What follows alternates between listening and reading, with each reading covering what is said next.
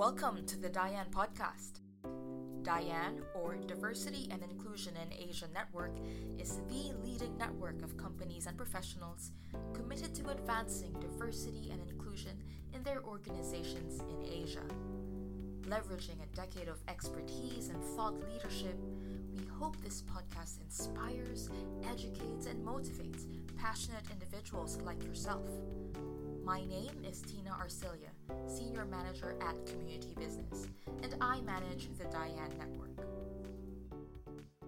We are halfway through this DIAN Thought Leadership podcast series that we are running in celebration of the DIAN Network's 10th year. Be sure to check out all 10 conversations. With us today is Tom Verghese, who is an executive cultural coach, an author, and founder of Cultural Synergies. Thanks for joining us, Tom. You're most welcome, Tina. So, to kick things off, tell us a little bit about yourself and how you first came across community business and DIAN.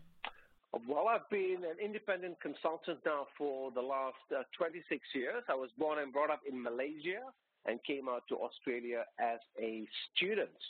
And I became involved in uh, community business because of course, you know, we were they were also working in the area of diversity, so it was part of building our network.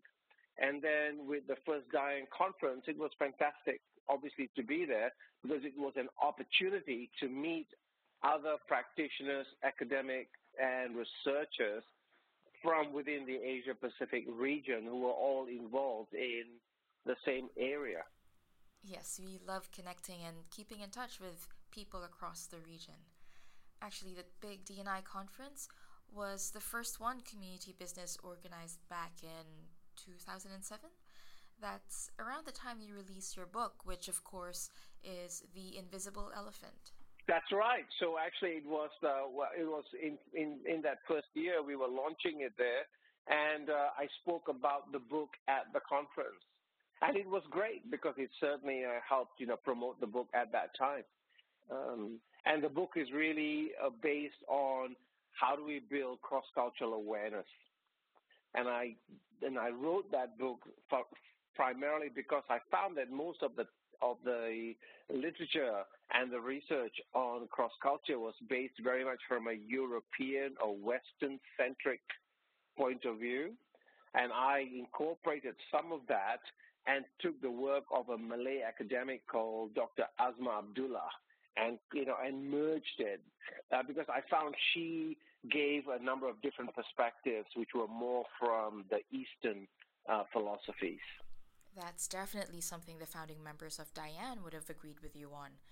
It was a motivating factor for DIAN to form to pool funds and do Asia focused research, which seems like an obvious thing to do now, but back then there wasn't really a lot of market specific data and insights. But I'm curious, how was your book, The Invisible Elephant, received back then? And what kind of discussions and responses has it provoked over the last decade? It's been received extremely well, if I may say so myself, without appearing to brag about it. you know, but a lot of a lot of my clients use it very much as you know because there's some models on it, there's a different, get a couple of different tools in it, and so people use it as a way of understanding culture. And the, it's a it's a it's an easy book to read, and it covers the concepts in a very simple and easy way. So the idea is not to get so academic about it because my clients tend to be in the world of business, and you know it needs to be quick, fast, very pragmatic, and very practical. So that really is what the focus of that book was. And uh, you know, and, and, since then, I followed up with another book a few years later called uh, uh, you know Pillars of of Success, which I co-wrote with a number of my colleagues, and that was really around again uh, building business success.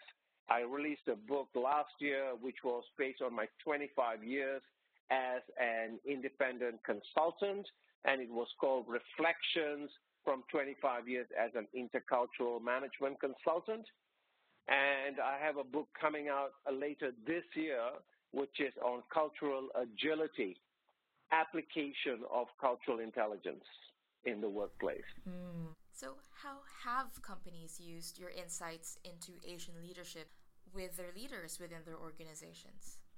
Well, I think so. If you look at the early years of my career, so in the in the early 2000s when I started spending more time looking at Asian leadership, my clients tended to be mostly Western multinationals who were looking at how do we develop Asian talent within their pipelines.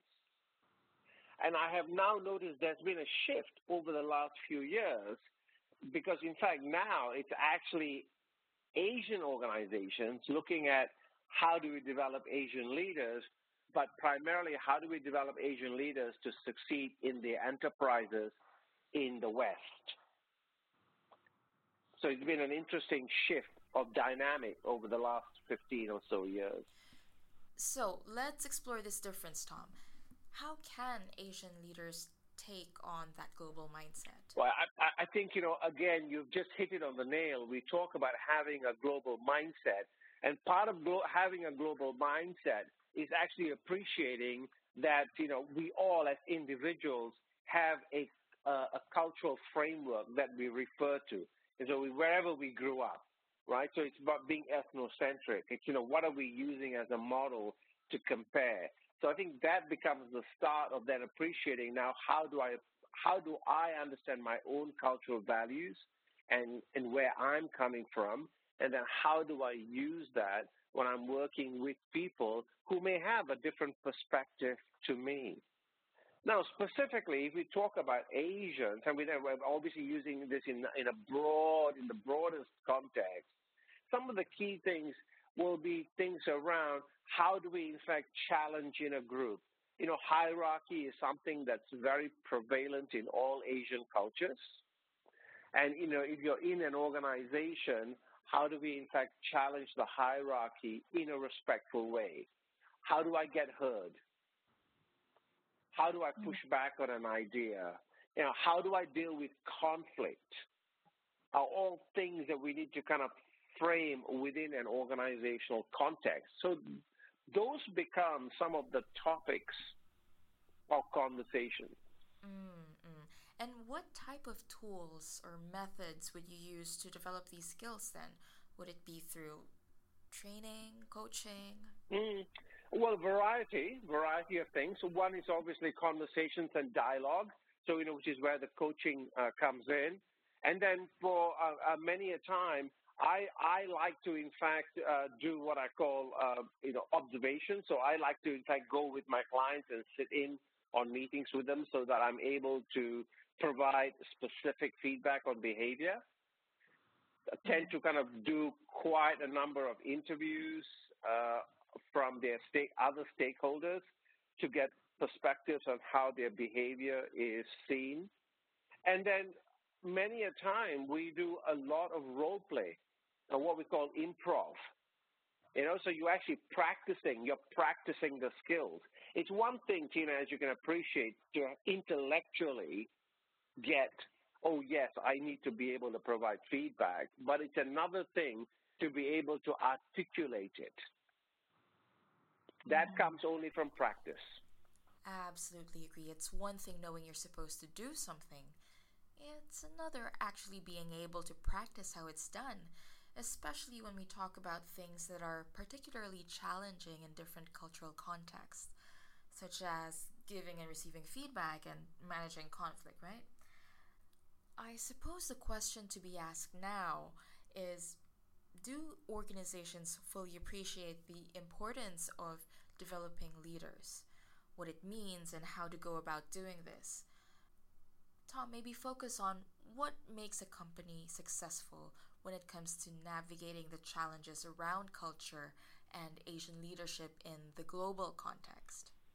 So uh, let me uh, uh, let me break up that question into a number of components. So one is you know, one is are companies recognizing it? I think some companies are and some companies aren't. It depends on the maturity of the organization. So organizations that are mature and organizations that have been in what is, you know, what we can call the global workplace. So working across distance, culture, and time, and who have had the experience of some of the challenges of that, are the people who are who are tending to uh, embrace this. So that's the first thing. And second thing is got to do it has to do with leadership.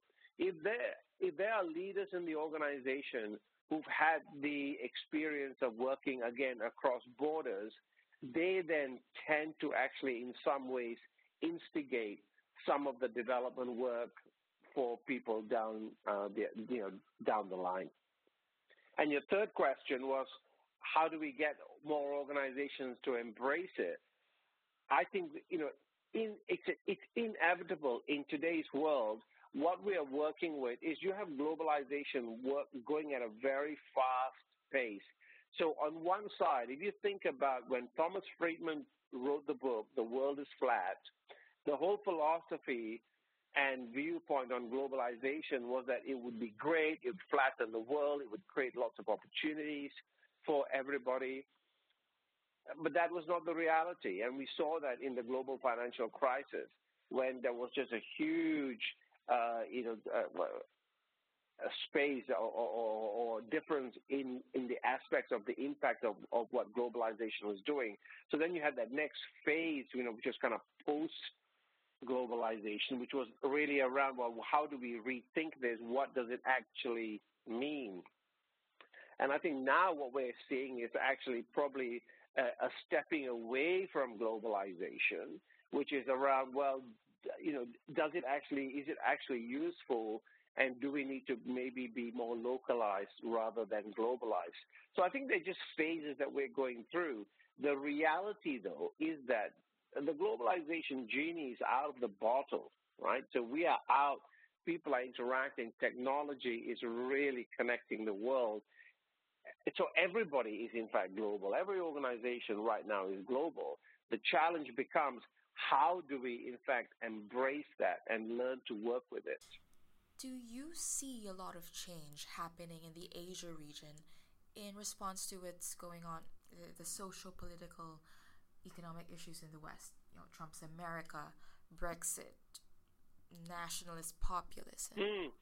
Yes, I mean, I, I see, you know, I see. So one of the things I've actually noticed is, is traditionally in the past, you know, in Asia, we have always looked towards the West as being, you know, let's follow them. But what I'm finding now, recently over the last few years, has been, I think there's a greater level of confidence um, you know, from people in uh, in Asia and, and Asian organizations, rather than going far afield, what they tend to be doing is actually expanding into local regions, right? Smaller regions.